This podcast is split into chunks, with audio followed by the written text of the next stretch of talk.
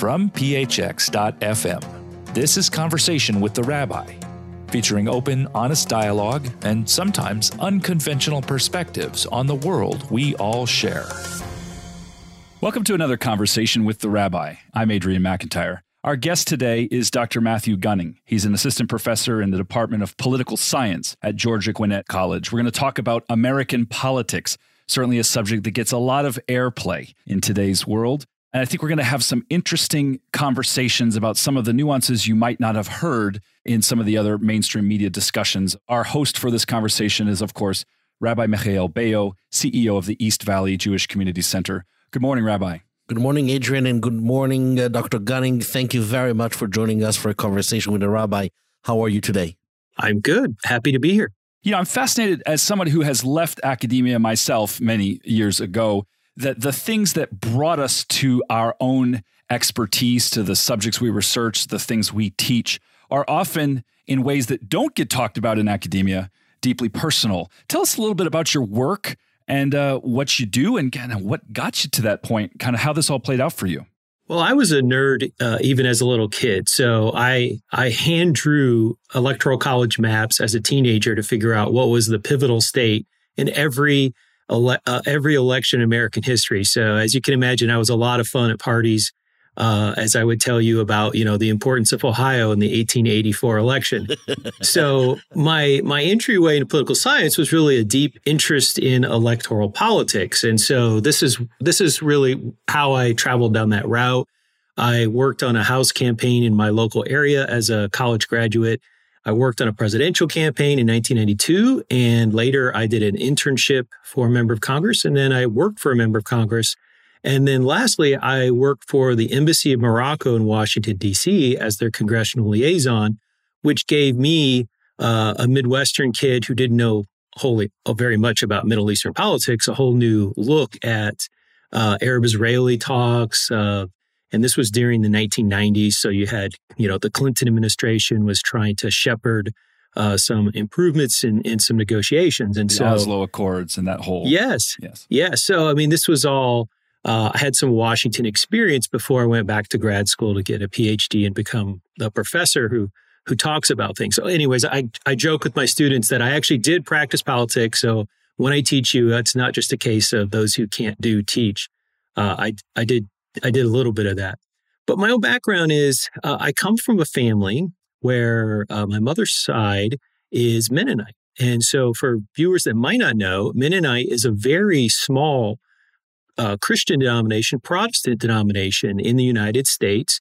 And it is kind of a sister, theologically, it's a sister to the Amish. So if you've heard of the Amish, uh, the Amish don't use modern conveniences like electricity and, and gas powered engines and these kinds of things. I, I distantly have Amish relatives on my mother's side.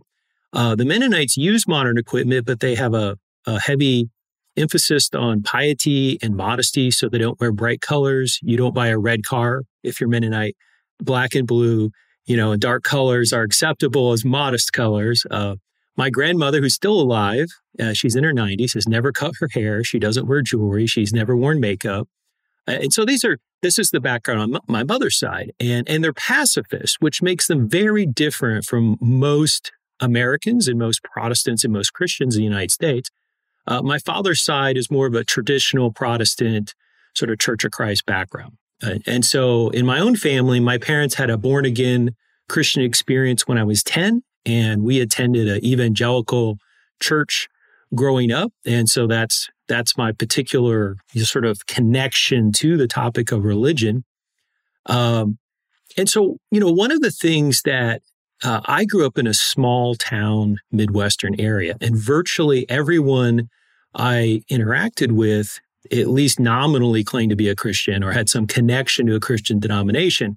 I remember a neighbor lady once talking about another family, and she said, Well, they're French Catholic, not German Catholic. And so those those were the kind of distinctions that uh, that I was aware of. And it wasn't until I went to college that I really met somebody who was of the Jewish faith, for example. And later, when I went to work for the Embassy of Morocco, it was really the first time I had interacted on a daily basis with someone who was Muslim. And so these were tremendous eye opening experiences to me as I got into my eight, my late teens and 20s, and I realized that the religious lens is a powerful lens that shapes and colors the perception of not just politics, but many other things in terms of culture. And so I started off as a someone deeply interested in politics, but then to understand why people hold political views that they do, I realized that I was needing to understand the connection of religion and how that religion acts as a lens or a focal point for political beliefs.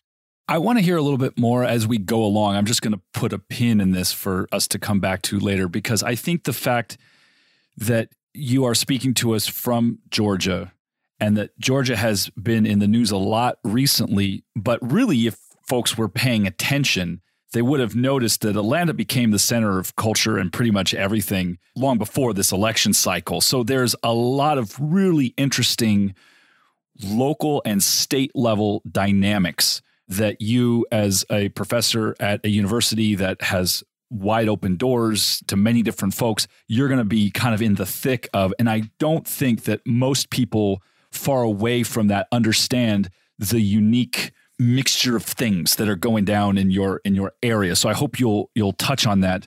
But I know that Rabbi Beyo is going to have some some very interesting questions as well. I, I want to have him kind of see where where this direction where this conversation is going to go because he and I have talked a lot about American politics, uh, about what's been happening lately, how some of it's good, how some of it's not good. Yeah. Rabbi Beyo, this is your chance to really engage with an expert here. What's on your mind? So I, I love the interplay of topics uh, that Matthew brings because it's politics and religion. It's like two topics that I love the most besides history. So it's like it's amazing. Uh, so I get to speak to an expert. You know, I always say that America is the most religious country in the world among the democracies in the world. And this always uh, strikes people that I say this that are not expert in the field uh, as, oh no, but that's not true. Look at all the X, Y, and Z that happens in America. And, and then I go back and I say, no, but listen, look, America is the only country where, for example, that I know of among democracies, where uh, the president swears on the Bible when he takes office, or that you have to swear on a Bible um, when uh, you go to court, or that uh, you need to, or on every dollar is written, In God we trust. So it's not only that the assumption that God exists, but also we trust in God. It's a, it's a, it's, it's a higher than just saying, I believe God exists. I trust in God. Can you tell us more of this of this intertwine between religion and politics in America, especially in a country that purposely says, oh no, there is a separation of change of church and state. It seems a contradiction. And how does that play, especially in the last election? There are so many ways I could answer that question. So I will I will have to make it I will have to make choices here. Uh, I would I would think of a couple of things. So one, I want to just for a moment uh, visit Mr. James Madison. So I talk about this when I teach my intro students, and I say uh, Thomas Jefferson is often credited with the you know concept of separation of church and state, but I said honestly, it's James Madison who should receive a lot more of attention. And so James Madison was the was the young man of the American Revolution. So he was in his 20s, and he was a protege of James Madison, and as a Virginia legislator, he was personally a member of uh, the Anglican Church. So he was a church attender, but he was he also believed that faith was uh, in in essence a private thing and should not be a matter of state policy. And during the colonial era, the state of Virginia had an officially established church, his own church, the one he attended. And as a state legislator, he led the effort to have the state of Virginia stop sending money to his own church. And so he didn't believe that the government should be favoring or advantaging any one particular faith or religious viewpoint. Uh, but later, he will be the primary drafter of the First Amendment. And the First Amendment has two sides when it comes to religion, which is the individual has the freedom to practice their religion. So, in other words, if if uh, if a student at a public school wants to have a prayer group during their lunchtime, they can. But the state cannot favor an advantage of religion. So a state funded teacher, such as myself or anyone that works at a public school, cannot lead students in a prayer. So it's this strange two sides of a coin that we have in the United States. And I would say some of this goes back to these sort of Enlightenment influenced leaders like James Madison in particular. So we have this, this juxtaposition of affirming that religious faith is something that everybody can have and exercise, but also trying to create a little bit of distance from uh, favoring one thing. And I think this goes back really far. So if we look at the American Revolution, we have people, mostly Protestants, who are coming. But even among Protestants, we have lots of different groups. So we have Lutherans and we have Congregationalists and Episcopalians and other places, you know, we're going to get what will become the Methodists and other types of groups. And so even though early America was overwhelmingly Christian and overwhelmingly Protestant, there were still very different versions of the church. And so in many of these colonies, there was sort of a, a common understanding that most Americans shared a, a similar religious viewpoint, but they attended very different religious organizations. And so there was this distinction between sort of shared assumptions and not wanting the government to be invested in any, any particular organization. And I, I just want to affirm that you are absolutely correct. So uh, when you made the statement that America is unusually religious, if you look at advanced industrial democracies, and you look at survey questions such as, you know, do you believe that God exists? Uh, do you believe in uh, uh, that, that there's a heaven and hell and the Christian way of talking about it? Or do you believe that there is like a divine revelation? These kinds of questions. The Americans are off the charts compared to Western European countries or Australia and Japan and kind of the countries we would consider peer societies or peer countries that we compare ourselves to. And so, from an anthropological, sociological point, point, we are the exception. We are the outlier to a general trend, which is that wealthy, advanced, industrialized democracies tend to be secular, uh, and that's and less of an ad- adherence to religious faith is a very common trend when we look across the world at, at kind of sister democracies. So I, I don't want to take it to the historical side on how why we are the way we are, but I would like to understand from you what are the ramifications in today's politics. You know, we just went through a very, very difficult and contentious uh, election. Right. Um, some even believe that the current president should not be the president, and that and that uh, former President Trump is the legitimate president. That's how contentious and uh, uh, you know these elections were. And and where does religion plays is is is role in these elections? There's really two important trends for us to understand how religion is intersecting with american politics uh, one is the trend in religion which is we are seeing a shift in the percentage of people who identify with no religion or none religion when they're asked the question. So we're seeing an increase of the unaligned, religiously unaffiliated. People use different terms, but so we're seeing a decline in the percentage of people who identify historically, which is Christian, which was the largest religious belief uh, found in American population. And then that's overlaid with a with another trend which has to do with race and ethnicity in the United States, which is that the United States is trending away from being majority white, uh, which is how people would you know might commonly define themselves, to becoming a a polyethnic majority non-white nation. And you know the Census Bureau says we're on that trajectory. And so these two things over, overlap. And one of the powerful things uh, that we see there was a good article in the Atlantic a couple years ago that said the decline of white Christian America. So we're seeing a decline in the percentage of Christian people, and we're seeing a, a decline in the percentage of people uh, who are uh, white. And white and Christian is very strongly correlated with support for Republicans. So if we look at the two parties in the United States, uh, we find that white Protestants in particular very strongly tend to favor the Republican Party, and white Protestants who are in the evangelical category are roughly about 80% Republican voting. So there's a very strong link between religion, ethnicity, and Republican identification. And if we go to the other party, the Democratic Party is kind of 50 50. So the Democratic Party, which win tends to win most many non-white voters is roughly about half non-white voters and it's roughly about white voters who tend to be more liberal and who tend to be more of the unaffiliated religiously unaffiliated but if we look at the Latino and black voters, many of those are churchgoers. So the, the Democratic Party is more of a hybrid mix of sort of more secular white voters who are, tend to be liberal and more religiously attuned Black Protestants and uh, Latino who might be Catholic or Protestant, but are often churchgoers, and who often have, if we ask them, conservative positions, maybe on, say, abortion or same sex same sex marriage or these kind of social issues.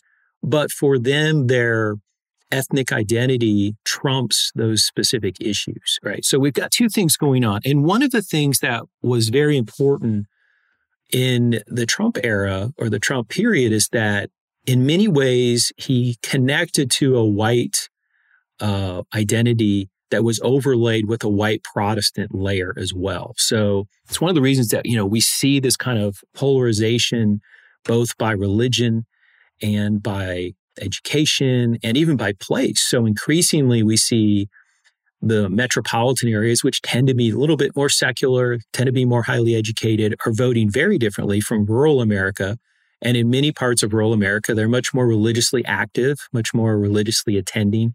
And those areas became more Republican and metropolitan areas became more Democratic voting. So we've got these, these layers of connection. We've got religion, we've got race and ethnicity, and then we've got geography, sort of the metropolitan versus rural.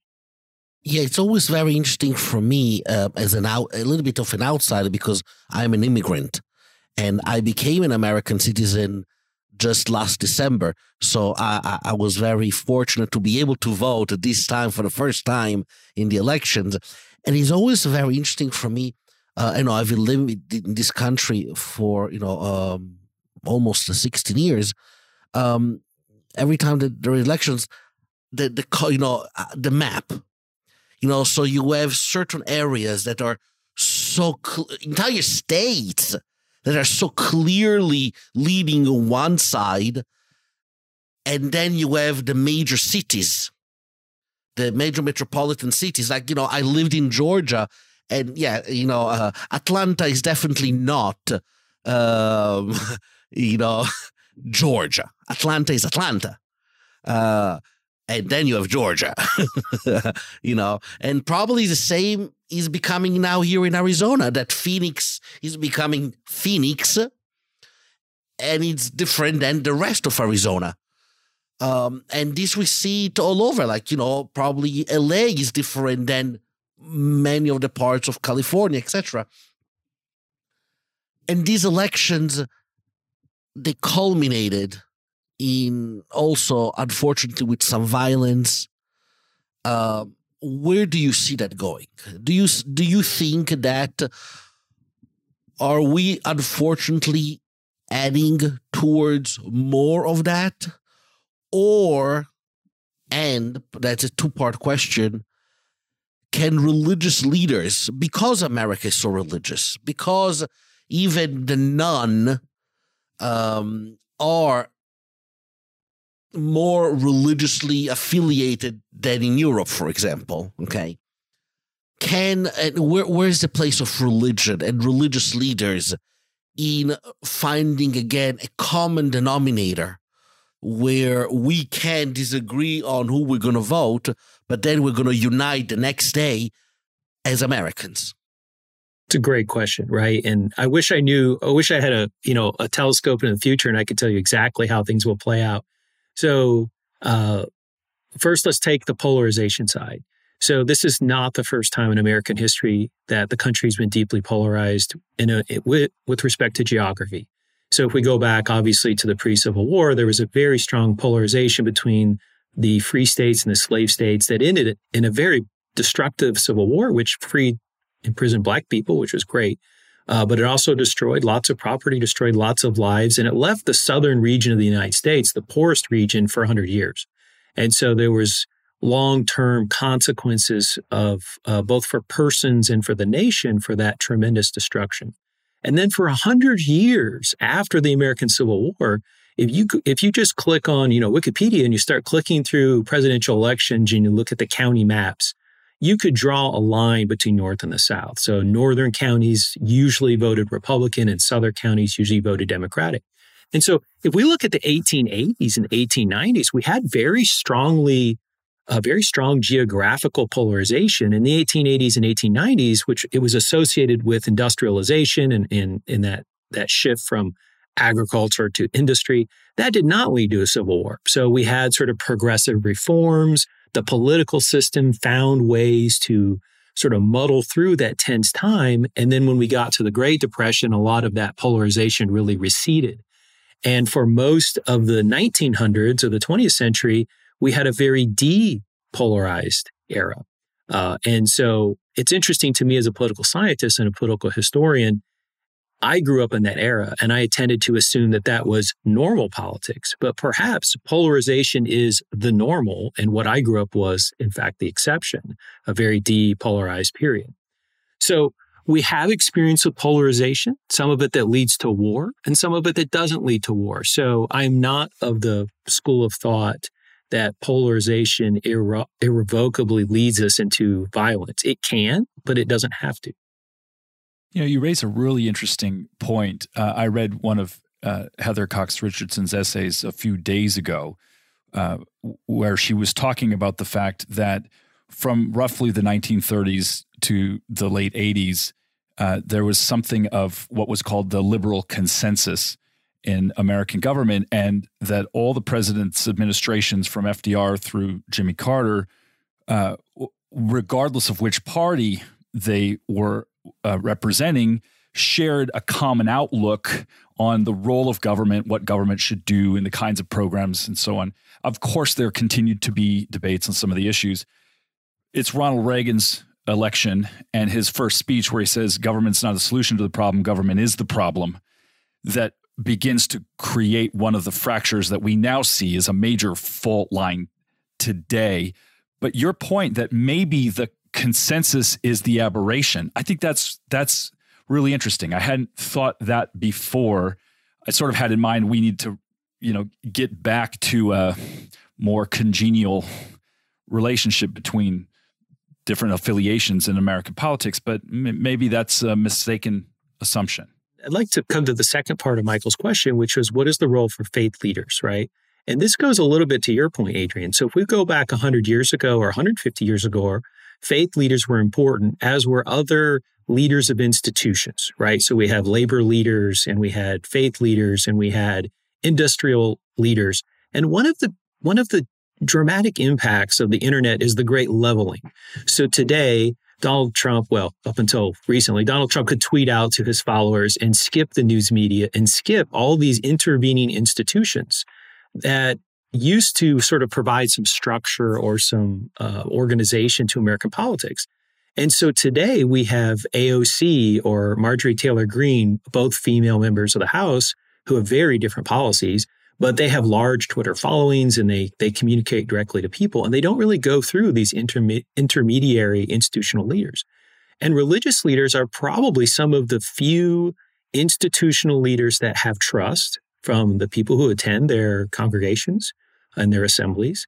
And they are one of the few things that still maybe have the same sort of authority that we used to see institutional leaders have 100 years ago.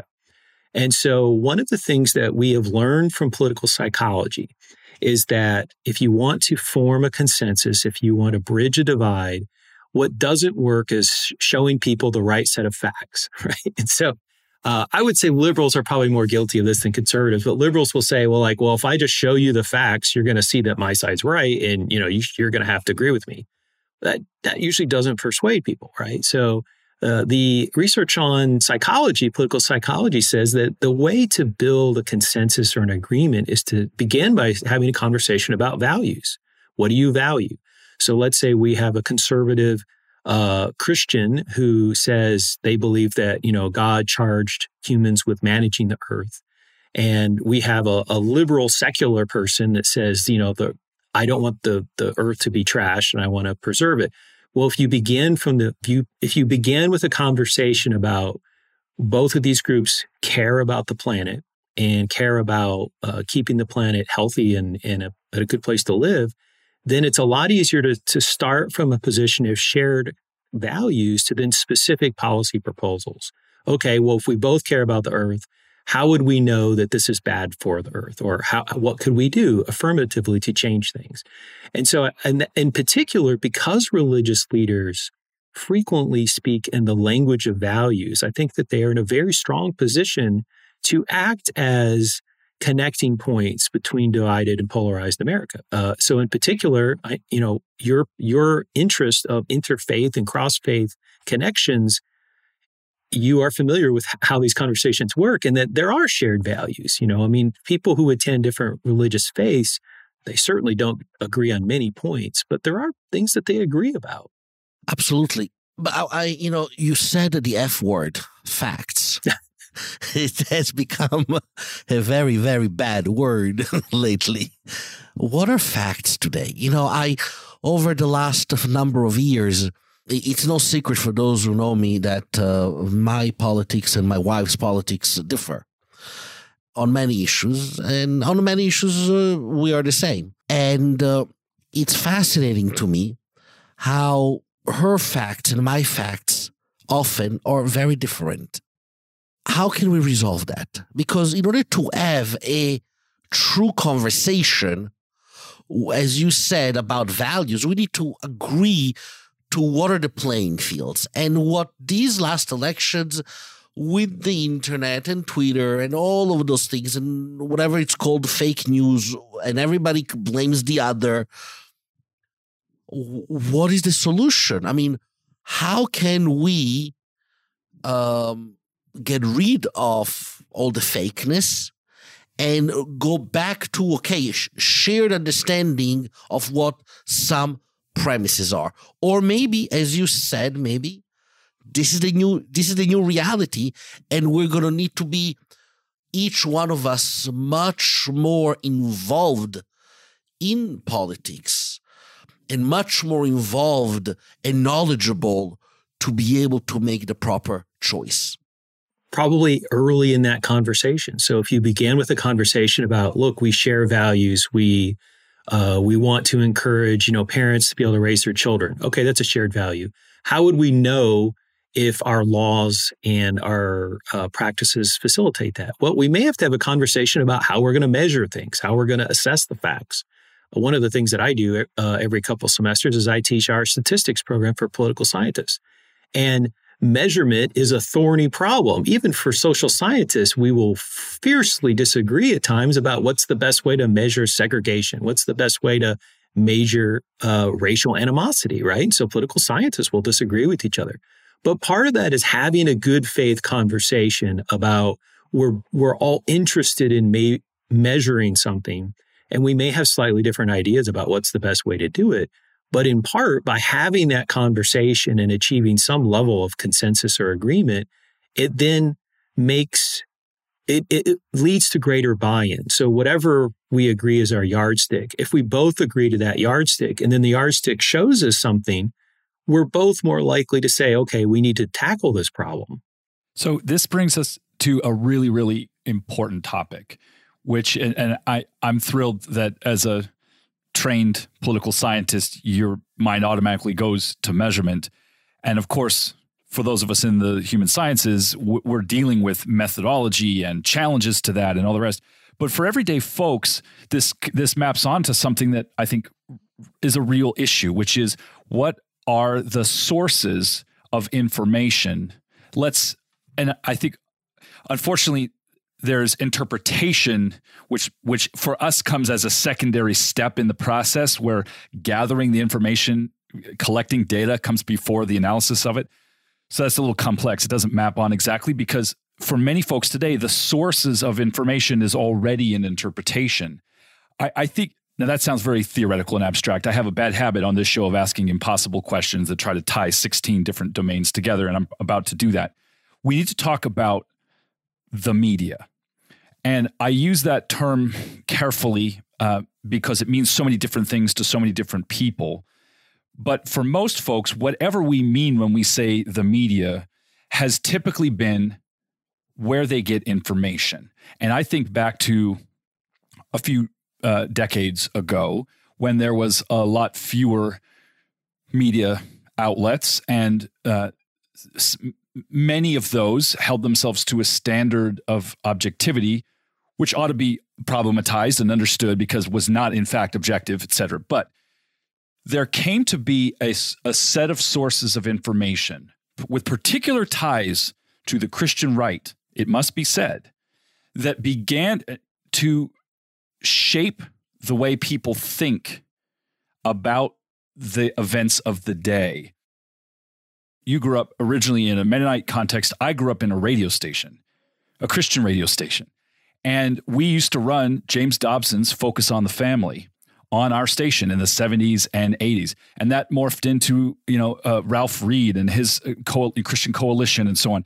Then with a more secular twist, we have in the same general market, because I grew up in Southern California, Rush Limbaugh emerges without an explicitly Christian narrative, but a very, very kind of heavy handed, shaping the conversation point of thing fast forward to today where the sources of information have multiplied and whether it's YouTube or TikTok or wherever folks are getting their inputs, do we even have a hope of restoring some kind of agreement about wh- where we're getting information about what's happening and then what we're going to do about it? I mean, I, I think what you said was admirable. And yet I'm left wondering how do we solve this broader question about where people get the raw material for thought? This is a hard question.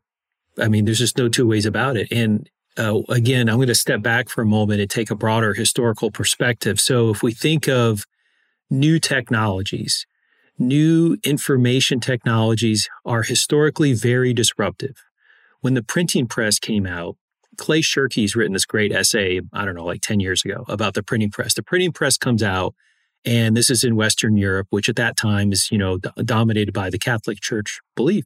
And these Protestants start, you know, translating the Bible into local uh, tongues, and people can read the Bible in English and in German and you know Italian and these other languages. And then some of these people, Hopi, yeah, then these people start to say, well, that's not what the church taught us, you know. And then, then it leads to the Protestant or contributes to the Protestant Reformation, which then leads to wars across Europe and people being tortured and executed for what they believe in. Uh, it's very disruptive. So when the internet came along in my lifetime, there had been these things called newspapers that you could buy everywhere for, you know, 50 cents and it was paid for by print ads. And they're almost all dead in the sense that people don't really read the newspaper in, in, print hardly anymore. They read it online. There's still a thing called the Atlanta Journal Constitution, but it's like 50% smaller in terms of content. And they have, you know, they laid off half of their reporters. Again, it's very disruptive. So today we have blogs and we have, you know, other free media platforms that people like free news. So they go to free news. And I would say we're still in the middle of that transformation and it's disruptive and it's messy and it's it's not clear what's on the other side of this voyage. Um, if we look at new technologies, there often is a period of chaos and then there are new social norms that manifest.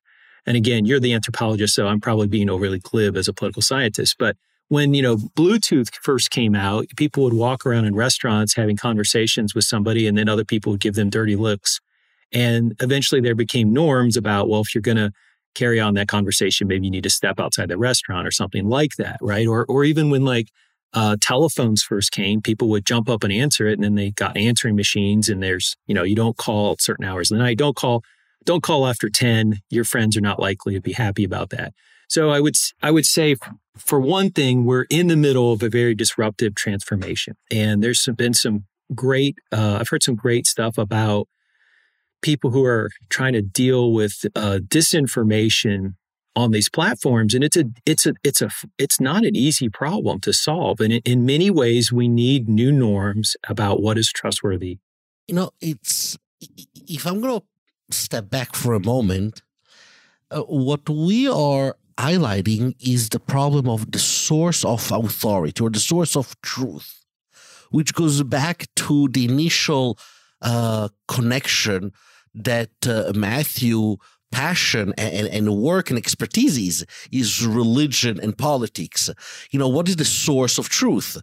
you know um, how at what point your students are going to say uh, dr gunning no you're wrong but you're going to say but i have 30 years experience and what i have studied no no no that's your opinion i have my opinion and i'm going to blog it and i'm going to have 5 million people agree with me. It doesn't matter that you are an expert. Or I love it when people come to me and they want to tell me what Judaism is or interpretations of certain verses from a Jewish perspective. And I'm like, I, remember this girl many years ago. She told me, I know everything about Judaism. I took a seminar in college. and I'm like, okay, yes, you do know, know everything. Um, and so, so the source of truth and the source of it, it all becomes opinion. So you have your opinion and I have my opinion. But That's not the way it should work. There should be some truths. There should be some accepted truths in religion, in science, in uh, politics, even in history. History is about historical facts, not about my opinion. Yeah, we can have interpretations about certain historical facts. So, what are you going to do when your student tell you, um, "That's your opinion, doctor. Um, I got my own opinion, and I'm going to blog about it." When I teach uh, methods for political scientists, I say up front that for the most part, political science is an empirical field of study. And we believe that there are things that are measurable. If you believe that a certain phenomenon is happening, then you should be able to show that with some kind of measurement. And uh, we're not, for the most part, dominated by postmodernists. Uh, there are some postmodernist political scientists, and that tends to be more the humanities types of fields. And so, as a group of political scientists, we tend to begin from the point of view that there is, if there's trends out there, they're measurable. And that's our shared rubric, our shared yardstick for how we engage with each other as researchers. And so if a student comes to me and they say you're wrong, and I would say, well, okay, bring me your bring me your data. Bring me your data. So if you think X is happening, show me that X is happening. And so that tends to be how I handle those kinds of things in, in political science. But then how do we show to all those millions of people that still today believe that the elections were stolen? It's like you know, how do we take it from outside the classroom to this town square and say, yeah, I'm very sorry. You wanted Trump to win. Maybe I did too. Maybe everybody else wanted, but he lost. Move on. I would say two things. One, uh, I think that's one of the reasons that we're seeing a bit of a realignment among white voters with a college education. So I think that there is still a lot of reliance upon a shared yardstick on the left side of the spectrum and I personally know people who've usually voted Republican in the last couple of cycles. They said, look, I, I just, this is crazy. I can't vote for this. And these are not liberal people, but they're like, you know, these people are using a crazy yardstick and I'm, I'm, I'm not using the crazy, crazy yardstick. So we, one of the big trends is we're seeing this divide between people with a college degree and those without. And you can interpret that as a class divide which certainly there's that's there's an aspect. But there also is i think something important that happens to many people when they go to college which is they kind of buy into maybe a certain kind of yardstick or certain way of assessing things. So you know that's but what do you say to those from the other side that say oh no colleges are just um, full of liberal professors and that's why those that have a degree vote the way they vote because they've been brainwashed by those liberal professors. And so you enter into this kind, to me, I hate those kinds of conversations because it's like talking, uh, you know, what's the sex of angels? That's a good question. That that we should have that as a topic for an episode. yes, by the we way. should. You know? That was not on my radar, but I will now not sleep until I know the answer to this question. I think that's how Constantinople fell, right? Weren't they debating the sex of angels? Oh no, that was the number of angels that could be on the head of a pin or something. Yes. yeah, but exactly the same same type of questions. What advice can you give to your students and to our listeners to say, let's use a yardstick that makes sense so that we can recognize crazy and then we can debate, you know, among us of what is we can debate on politics. we can agree on values. We can even disagree on values. But let's do it within a framework that that is normal, that is makes sense. I don't have an easy answer to this question. I mean, one of the things that strikes me is that um, you know on on the left side of the spectrum there tends to be a shared framework, but on the left you still have people who sort of have you know what you might call anti-science, like say anti-vax vax people, for example. Uh, I think there's more of this, especially with disputing the election results. Clearly, that was more on the right side of the spectrum. And in some ways, only people on the right side of the spectrum can reshape this. Uh, people on the left aren't going to be able to reshape that because of political psychology. People trust people on their own team. So there's nothing that Joe Biden can say that is going to bring right of center people back to a shared yardstick. That can only happen if people on the right side of the spectrum, the conservative side, they're the ones that assert, look, there is an empirical reality. COVID is real. You should wear a mask. And one of the things that's fascinating to me is that you see differences. So in particular, if you look at LDS or, you know, as they're popularly, popularly known Mormon people, they tend to be pretty science based. And, and if you look at Republican politicians in Utah, which are, you know, overwhelmingly uh, LDS in that state, they have uh, pretty, you know, empirical based policies and they're more conservative. Uh, people on the left might not like all their policies, but they tend to be rooted in data and science and these kinds of things. And so it's not as though you can't have that on the right side of the spectrum, but it really is going to take some uh, some assertion from leaders on that side to, to restore some kind of shared yardstick. And so you see people like Mitt Romney, who's pretty sciency, if I can, a non-technical term. I think Mitt Romney still operates, you know, he's a numbers guy, came out of Bain Capital, and, you know, it's dollars and cents and analytics. So uh, he's used to these kinds of things. But, and this is one of the big splits you even see in religion between, say, LDS people who are very conservative uh, and evangelical, white evangelicals who are very conservative, but much more likely to fall into sort of prosperity gospel and get rich quick schemes and sort of uh, multi-level marketing types of things and it it is an issue. So i come out of that evangelical christian milieu and there's just a lot of people who attend church who sort of fall for gimmicks and and things that are not out there. And it it would takes leadership within those communities right? So the mormon leaders are are more willing to stand up and say this is this is not right or this is what we stand for. But for it to happen in, in white evangelicals, it's going to take leaders on that side to put that into place. Which now this explains maybe why the overwhelming majority of Orthodox Jews uh, also voted uh, for Trump or vote for uh, Republicans, uh, Republicans, because on the issue of science or non-science, I think that they're very close cousin, first cousins with the evangelic, white evangelical. Meaning, I think that maybe the issue Orthodox Jews voted for Trump not only because of politics of Israel, but maybe also in, in what you mentioned is the, what is your approach to science? You know, uh, my kids went to, I went to a school like that, and my kids also, where um, they taught us that you know dinosaurs never existed and God uh, created the bones of the dinosaurs to test our faith. You know, uh, you know, um, uh, gravity doesn't exist. It's just the will of God that um, the leaf falls in a certain way. It's not because of the law of gravity. So that's the interesting because I've always thought, and most people I think think that uh, the majority of Orthodox Jews voted for Trump because of policies vis-a-vis Israel.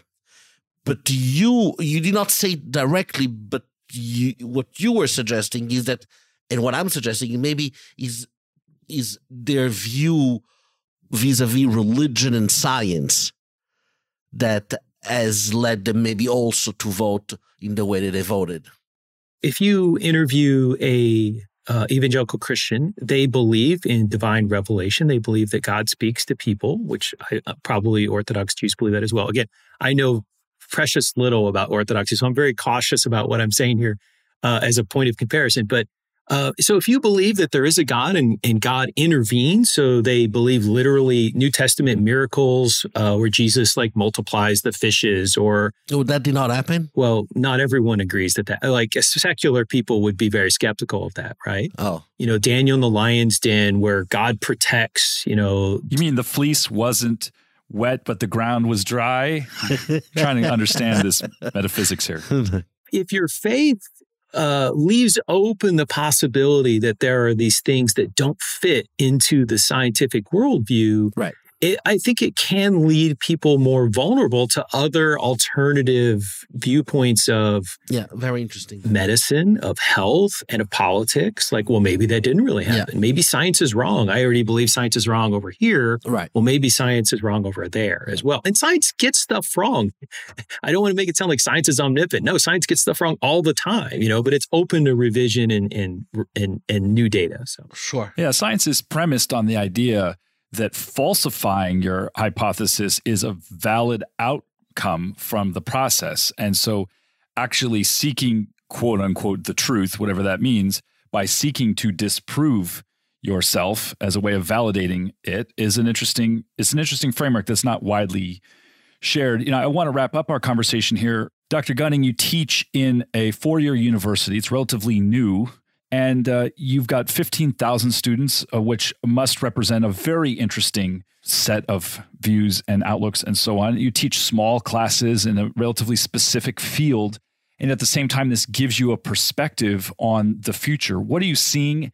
What are you hearing? And what is this making you think about with regard to the future? So that's correct. Uh, my school's uh, 12 years old, and we are in Gwinnett County, which used to be overwhelmingly white, but in 2010 became majority non white. So it's a very diverse county. My particular state house district is about one quarter black, one quarter white, one quarter Latino, and one quarter Asian. So it's extremely diverse. Uh, my, you know, my particular street is uh, very diverse, and my house is the gay house on the street. So, you know, we fit in with that. So um, my students are very diverse. A lot of first or second generation immigrant families, a lot of first generation to go to college. And I would say honestly that um, there have been times where I have despaired about politics in the last half decade, but my students give me hope.